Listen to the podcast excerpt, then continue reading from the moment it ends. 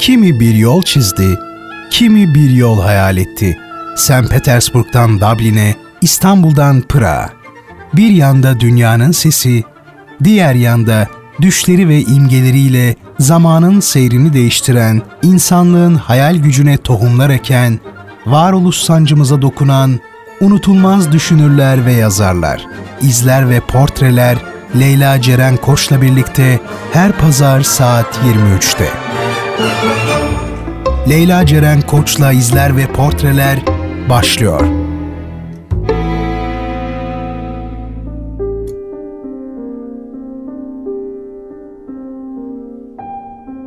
Şehrin tek gerçek edebiyat sever adresi doksan üç nokta beş Radyo Gerçek frekansından herkese merhaba sevgili dinleyenler. Ben Leyla Ceren Koç'la birliktesiniz ve tabii ki İzler ve Portreler programındasınız. Bu hafta da radyonuzun diğer ucunda sizlere çok önemli bir şairimizin hayatından bahsedeceğim, eserlerinden bahsedeceğim. Geçen hafta zaten söylemiştim aslında kimden bahsedeceğimi.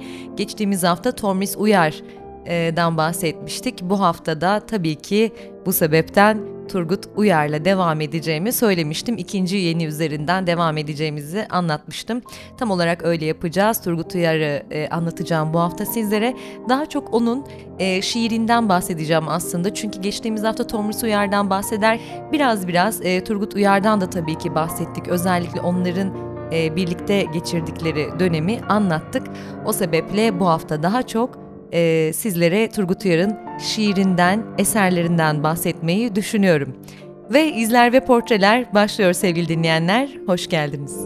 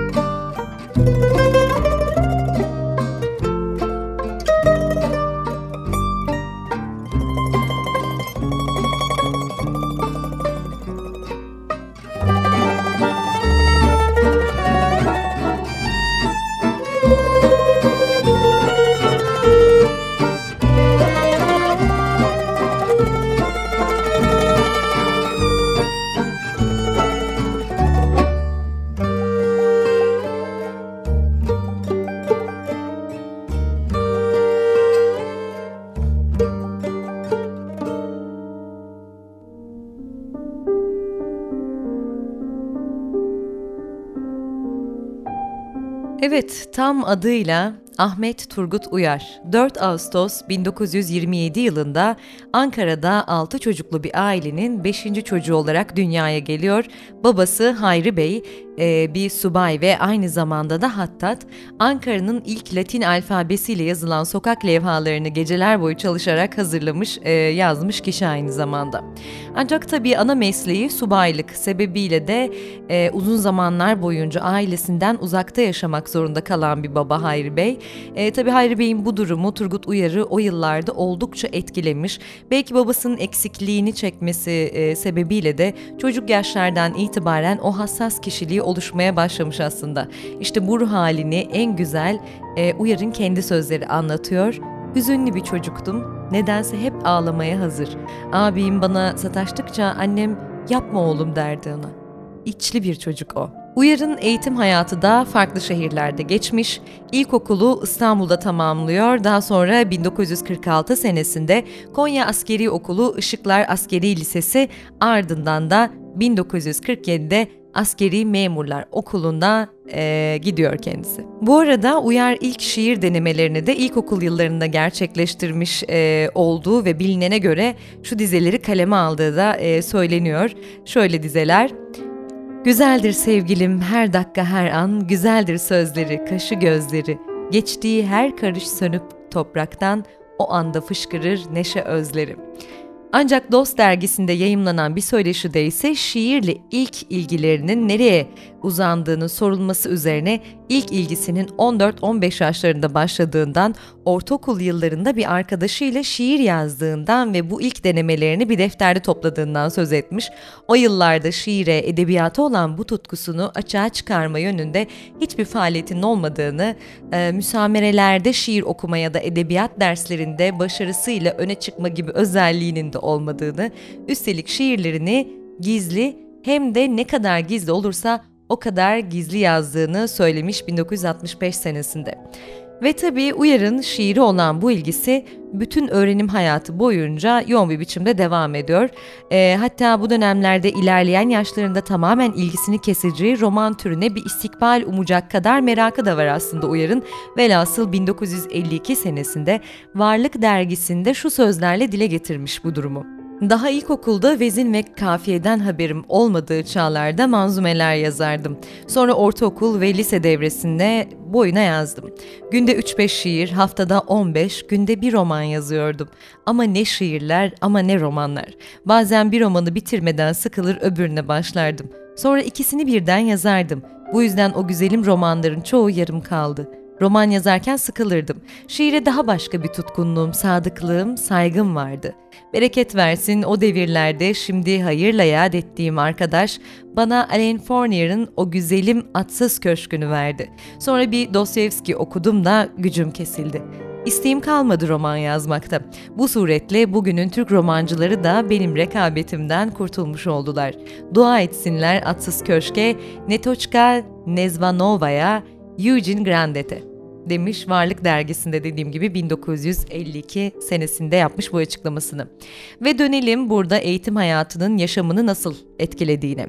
E, askeri okullardan mezun olmasının ardından o yıllarda Kars'ın ilçesi olan Posof'taki e, Ardahan'ın il olmasıyla, ki Posof şu an e, Ardahan'ın ilçesi, e, askeri memur olarak çalışmaya başlıyor.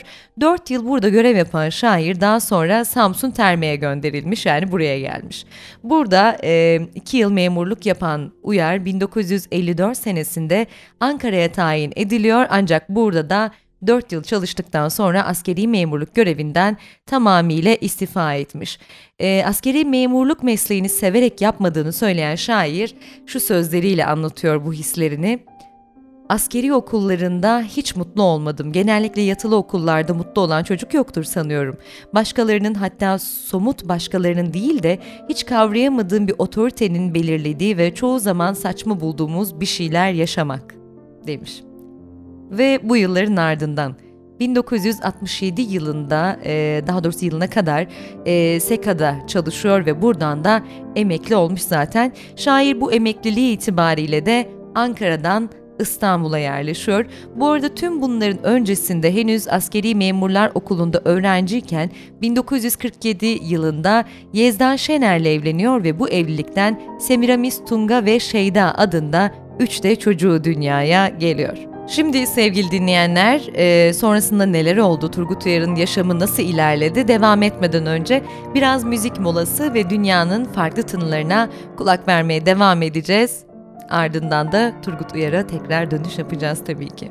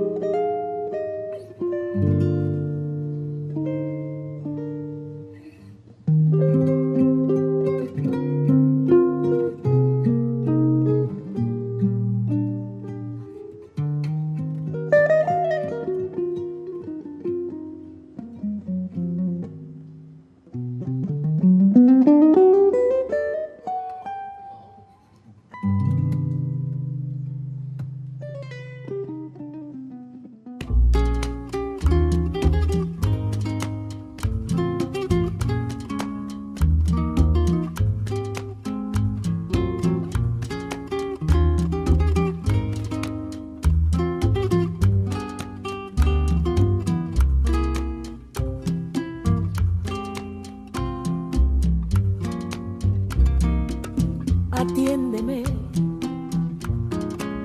quiero decirte algo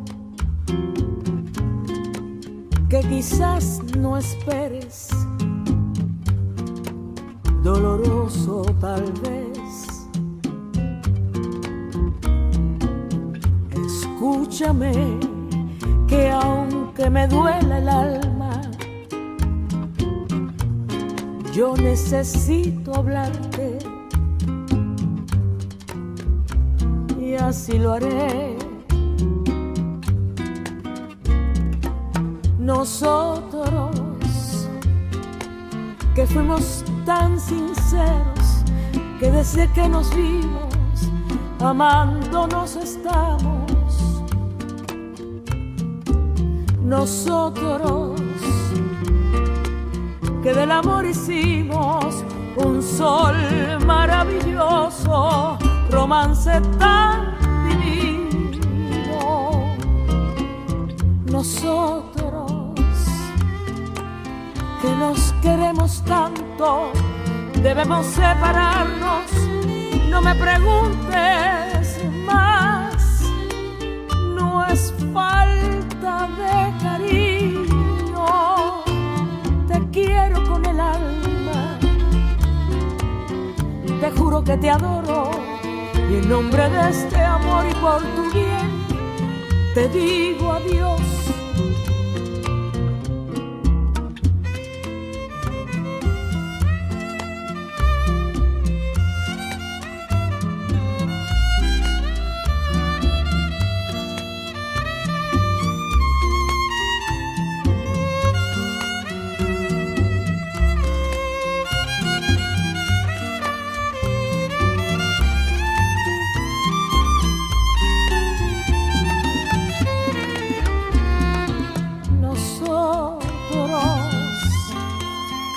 queremos tanto, debemos separarnos, no me preguntes más, no es falta de cariño, yo, yo te quiero con el alma, te juro que te adoro, y en nombre de este amor y por tu bien, te digo.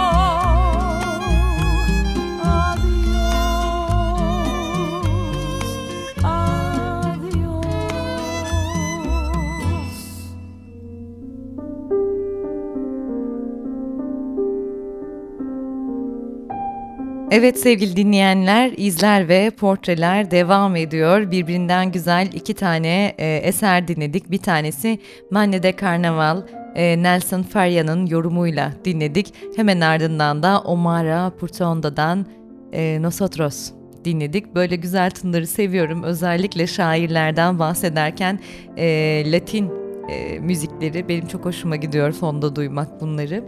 Ve tabii şimdi e, kaldığımız yerden devam edeceğiz Turgut Uyar'dan bahsetmeye. E, Uyar'ın şiir hayatı üzerinden gideceğim ağırlıklı olarak.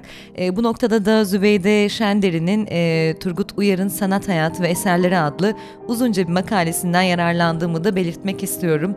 E, P D F formatında bulabildiğim en güzel kaynaklardan biriydi. Oldukça uzun olan bu çalışmadan e, bazı bölümleri sizlere aktararak Turgut Uyar'ı Ee, ve şiirini sizler için de daha iyi anlatmaya çabalayacağım.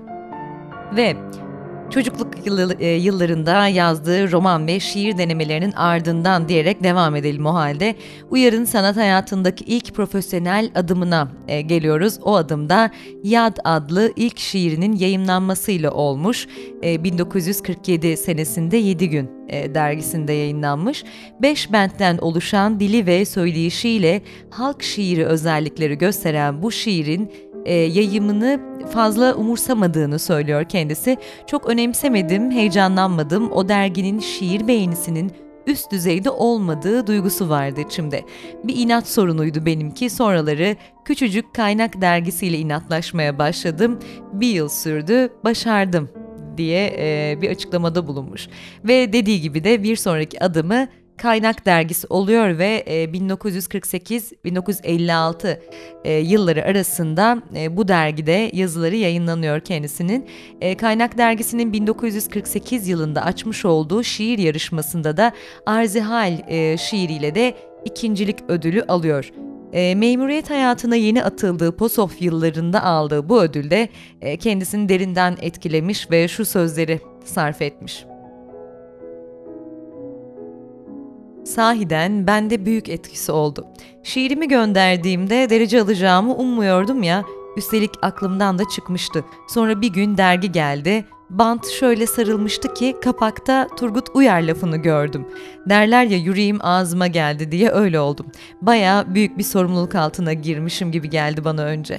Pek hoşlandım bundan ama fazla sürmedi demiş. Ve yarışmada aldığı ikincilikten bir yıl sonra aynı yarışmada üçüncü olan Çetin Tezcan'ın şiirlerinin de yer aldığı Arzuhal ve Akşam Üzeri Türküsü adıyla ilk kitabı e, Kaynak Yayınları arasından e, çıkıyor. Ve bin dokuz yüz elli ikide ise ikinci kitabı Türkiye'm yayınlanmış ve Nurullah Ataç güncesinde e, kitabın yayınlanma hikayesini şu sözlerle aktarıyor. İki yıl mı, üç yıl mı oluyor, Varlık Yayınları arasında Bay Turgut Uyar'ın bir kitabı çıktı. Ön sözünü ben yazdım. Doğrusu Bay Turgut Uyar kendisi istemedi benden o ön sözü. Bay Yaşar Nabi ile konuşuyordum. Turgut Uyar'ın kitabını bassanıza dedim. Ben bir ön söz yazarsam basacağını söyledi. Ben de yazdım, diyor Ataç. Arzuhal ve Türkiye'm, Turgut Uyar'ın bin dokuz yüz kırk sekiz elli dört yılları arasında e, Posof ve Terme'deki taşra hizmeti sırasında yayımladığı şiirlerinden oluşuyor. Bu nedenle her iki kitabında da Anadolu e, hayat şartları ve fiziki görünümüyle E, giriyor şiirine bu topraklar. E, şiirindeki ikinci dönemin başlangıcını işaretleyen Dünyanın En Güzel Arabistan'ında yer alan şiirleri Ankara'ya gelişinin ardından edebi çevrelerle olan münasebetindeki genişliği de e, gösteriyor aslında. Arzuhal ve Türkiye'mdeki şiirleri Varlık ve Kaynak dergilerinde yayımlanmışken Dünyanın en güzel Arabistan'ında yer alan şiirleri Yenilik, Pazar Postası, Yeditepe Seçilmiş Hikayeler Dergisi, Şairler Yaprağı gibi dergilerde bin dokuz yüz elli beş - bin dokuz yüz elli sekiz yılları arasında yayımlanmış şiirlerinden oluşuyor. Yani Turgut Uyar'ın dışarıdan bir belirlemeyle ikinci yeni şairi olarak adlandırılmasına neden olan Dünyanın en güzel Arabistan'ının nüvesi bin dokuz yüz altmış yılından önceye dayanıyor. Arzuhal ve Dünyanın en güzel Arabistan'ındaki şiirleri gibi iki farklı şiir tarzı farklı mekanlarda fakat aynı toplumsal siyasal atmosferde filizleniyor.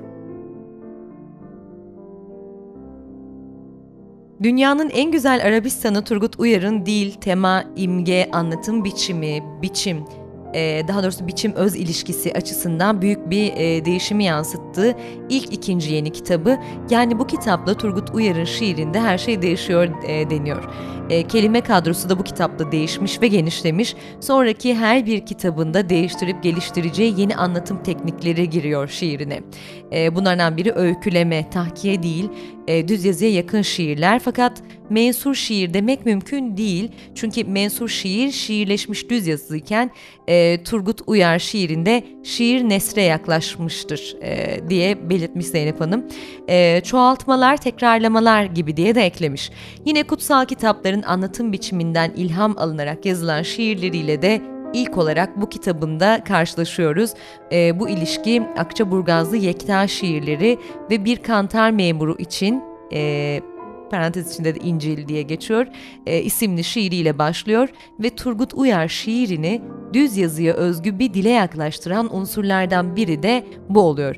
E, Dünyanın en güzel Arabistan'ıyla Uyar'ın şiirine giren yeni temalarla da e, karşılaşıyoruz diye tekrarlamış. E, Arzuhal ve Türkiye'mde de rastladığımız fakat burada farklı bir kaynaktan beslenen yalnızlık duygusu, kentleşme, kentleşmeyle gelen değerler farklılaşmasının yarattığı yabancılaşma, e, insanı kendi benliğinden uzaklaştıran nesnelerle ilişkinin yarattığı kuşatılmışlık duygusu, bu kuşatılmışlığı yaratan her şeyden kaçma arzusu, e, kaçış arzusunu gerçekleştirmede bir nesne olarak kullanılan kadın ve yoğun cinsellik ölüm. Yani bütün duygusal, ruhsal karmaşasıyla ve çatışmalarıyla insan giriyor şiirine Turgut Uyar'ın. Hatta daha genel bir ifadeyle kendi küçük trajedisini yaşayan biriyi anlatma isteği tüm ikinci yeni şiirinin e, genel karakteristiği aslında. Turgut Uyar'a göre böylelikle şiire giren trajedi, İkinci Yeni'nin garip şiiriyle en önemli farkının da belirdiği nokta olmuş aslında. Çünkü Orhan Veli şiirinin anlattığı insanla e, İkinci Yeni şiirinin anlattığı insan farklı insanlar. Orhan Veli kendi deyişiyle şiire uzak düşmüş bir insanın şiirini yapıyor. E, küçük insandı bu. Büyük kentlerde çalışan, ezilip horlanan, kıt kanaat geçinen, dünyası ve zevkleri küçük insan. Bir çeşit tevekküle e, varan, dünyayı ve düzeni kabullenmişliği, gündelik küçük alışkanlıklarından vazgeçmezliği, ezilmişliğin verdiği hoşgörüsüyle sevimli bir tip haline gelen küçük insan diye de e, Turgut Uyar bin dokuz yüz doksan dokuz e, yılında böyle bir açıklama yapmış. Kısaca e, Turgut Uyar şiiri kentli bir şiir, kent insanının duygularından, çelişkilerinden söz eden bir e, yazım biçimi diyebiliriz. Ve şimdi tekrar bir kısa mola vereceğiz, bir müzik arası vereceğiz. Sonrasında devam edeceğiz sevgili dinleyenler, izler ve portreleri.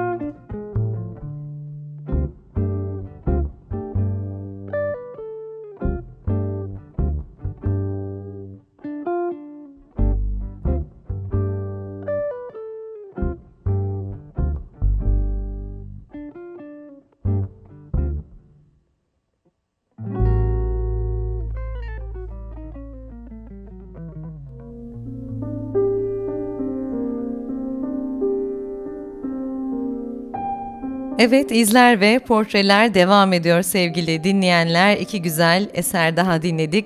Biri benim hayranı olduğum, çok sevdiğim, e, gerçekten ruh halim arada bir kendisine çok fazla dönüyor. Vincente Amigo, e, Bolero Elas e, Padres dinledik. Hemen ardından da e, tekrar Nelson Faria'ya döndük. E, George Helder'la, kontrbas sanatçısı George Helder'la birlikte Wave adlı yorumlarını dinledik. Ve şimdi tabii ki kaldığımız yerden e, Turgut Uyar'ın şiir e, açısına, yaşamına geri dönüyoruz.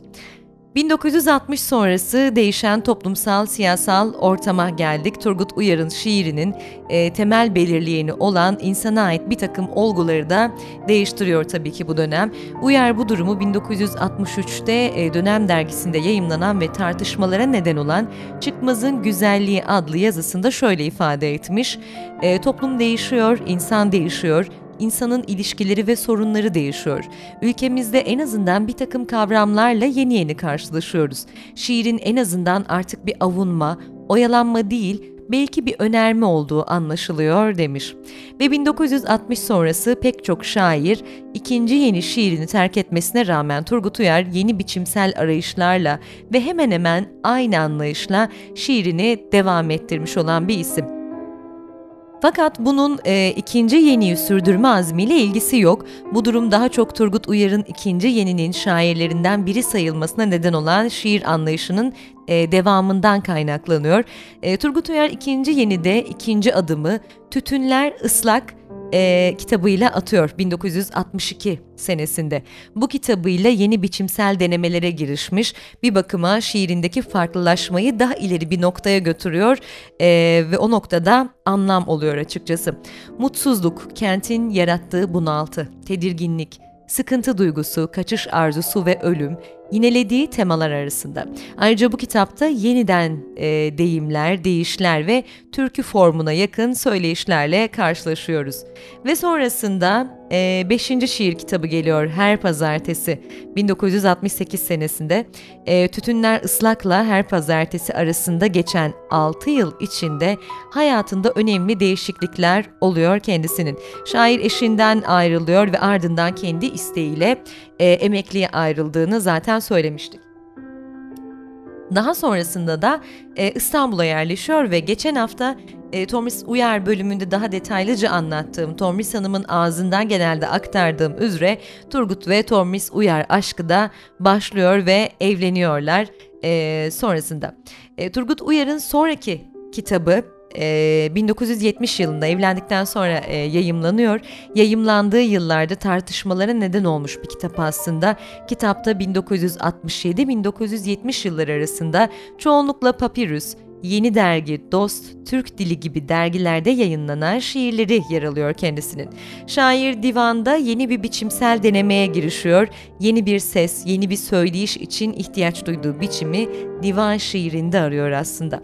Kitap e, klasik divan e, tertibinde yazılmamış. Kitapta divan edebiyatı nazım biçimlerinden gazel ve rubailerle, nazım türlerinden münacaat ve naatla karşılaşıyoruz. Şekil açısından böyle genel bir belirleme yapmak mümkünse de e, kitapta divan edebiyatı nazım biçimleriyle bu şiirler arasında biçim içerik bağlamında birebir uygunluk görülmüyor tabii ki.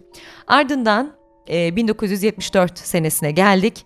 Toplandılar geliyor. Bu kitapta e, söyleyişte bir yalınlaşma, nispi bir açıklık görülüyormuş. E, anlamın çözülebilirliği noktasında yine zorlayıcı. Fakat bu bunaltıcı bir zorlayıcılık değil bu defa ve belki de hiçbir kitabında görmediğimiz ölçüde karamsar bir dünya gözleniyor. E, şiir dilinde tekrar halk diline, deyişlere dönüş e, var gibi.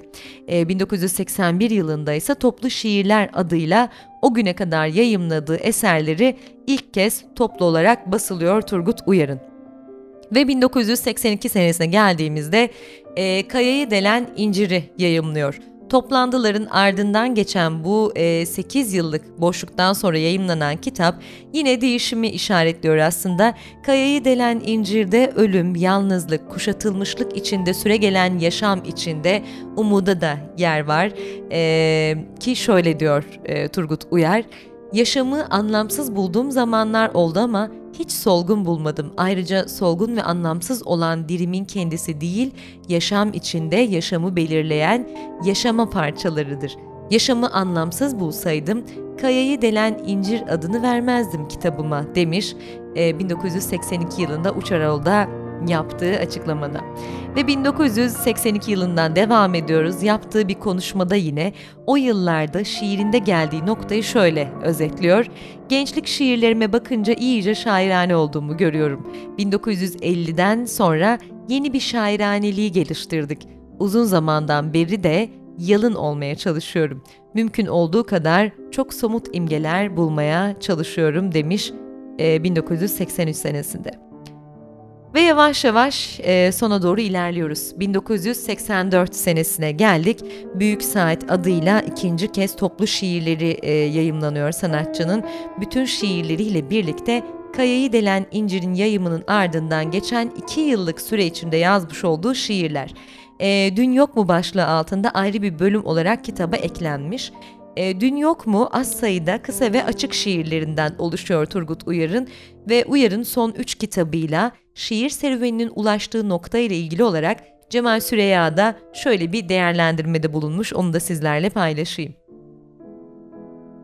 Son üç kitabında Toplandılar, Kayayı Delen İncir, Dün Yok Mu? Sonsuzluk dünyanın büyüklüğü içinde küçük durumlara eğiliyor. Sanırım bu üç kitap onun yeni bir evresidir. Sözcük e, merkantilizmini bırakmış. İmgelerin yerine adları koyarak dünyayı çok daha dolaysız bir algılama yolu seçmiş. Bütün bu değişikliklere karşın eski şiirinden çok ayrı bir plana geçmiş değil. Şiirinin bir yanını alıp geliştirme çabası içerisinde. Yıl bin dokuz yüz seksen beş Cemal Süreyya bu sözleri sarf ettiğinde. İşte sevgili dinleyenler, şiirimizin en önemli oyuncularından biri Turgut Uyar'ı size olabildiğince aktarmaya çalıştım. Çok da güzel bir kaynak oldu Şender'in makalesi. Umarım sizler için de açıklayıcı ve güzel bir program olmuştur.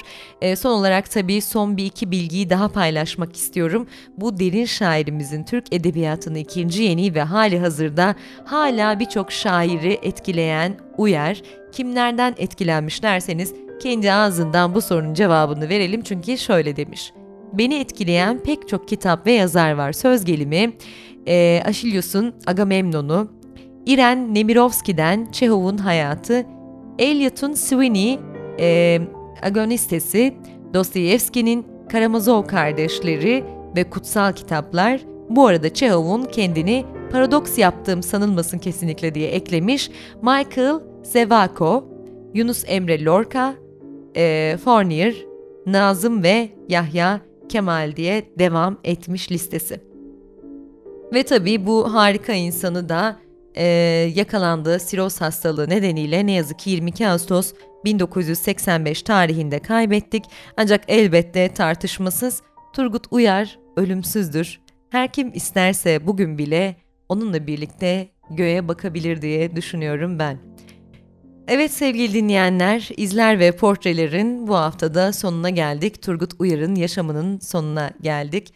Ee, onun şiiriyle bugüne kadar tanışmayanlar varsa mutlaka ve mutlaka e, kendisiyle bir an evvel buluşmaları gerek diye düşünüyorum. E, ve haftaya bir başka e, ikinci yeni şairiyle devam edeceğimizi umut ediyorum. Ee, Edip Cansever'den bu yana Tomris Uyar ve Turgut Uyar yaptık. Bu hikayenin bir de Cemal Süreyya'sı var elbette. Ee, haftaya bir aksilik çıkmazsa inşallah Cemal Süreyya'nın hayatını sizlerle paylaşmayı düşünüyorum. Öyleyse tekrar görüşünceye dek dop dolu okumalarla edebiyat dolu, şiir dolu bir hafta diliyorum sizlere. Görüşmek dileğiyle. İyi geceler. İzler ve Portreler sona erdi.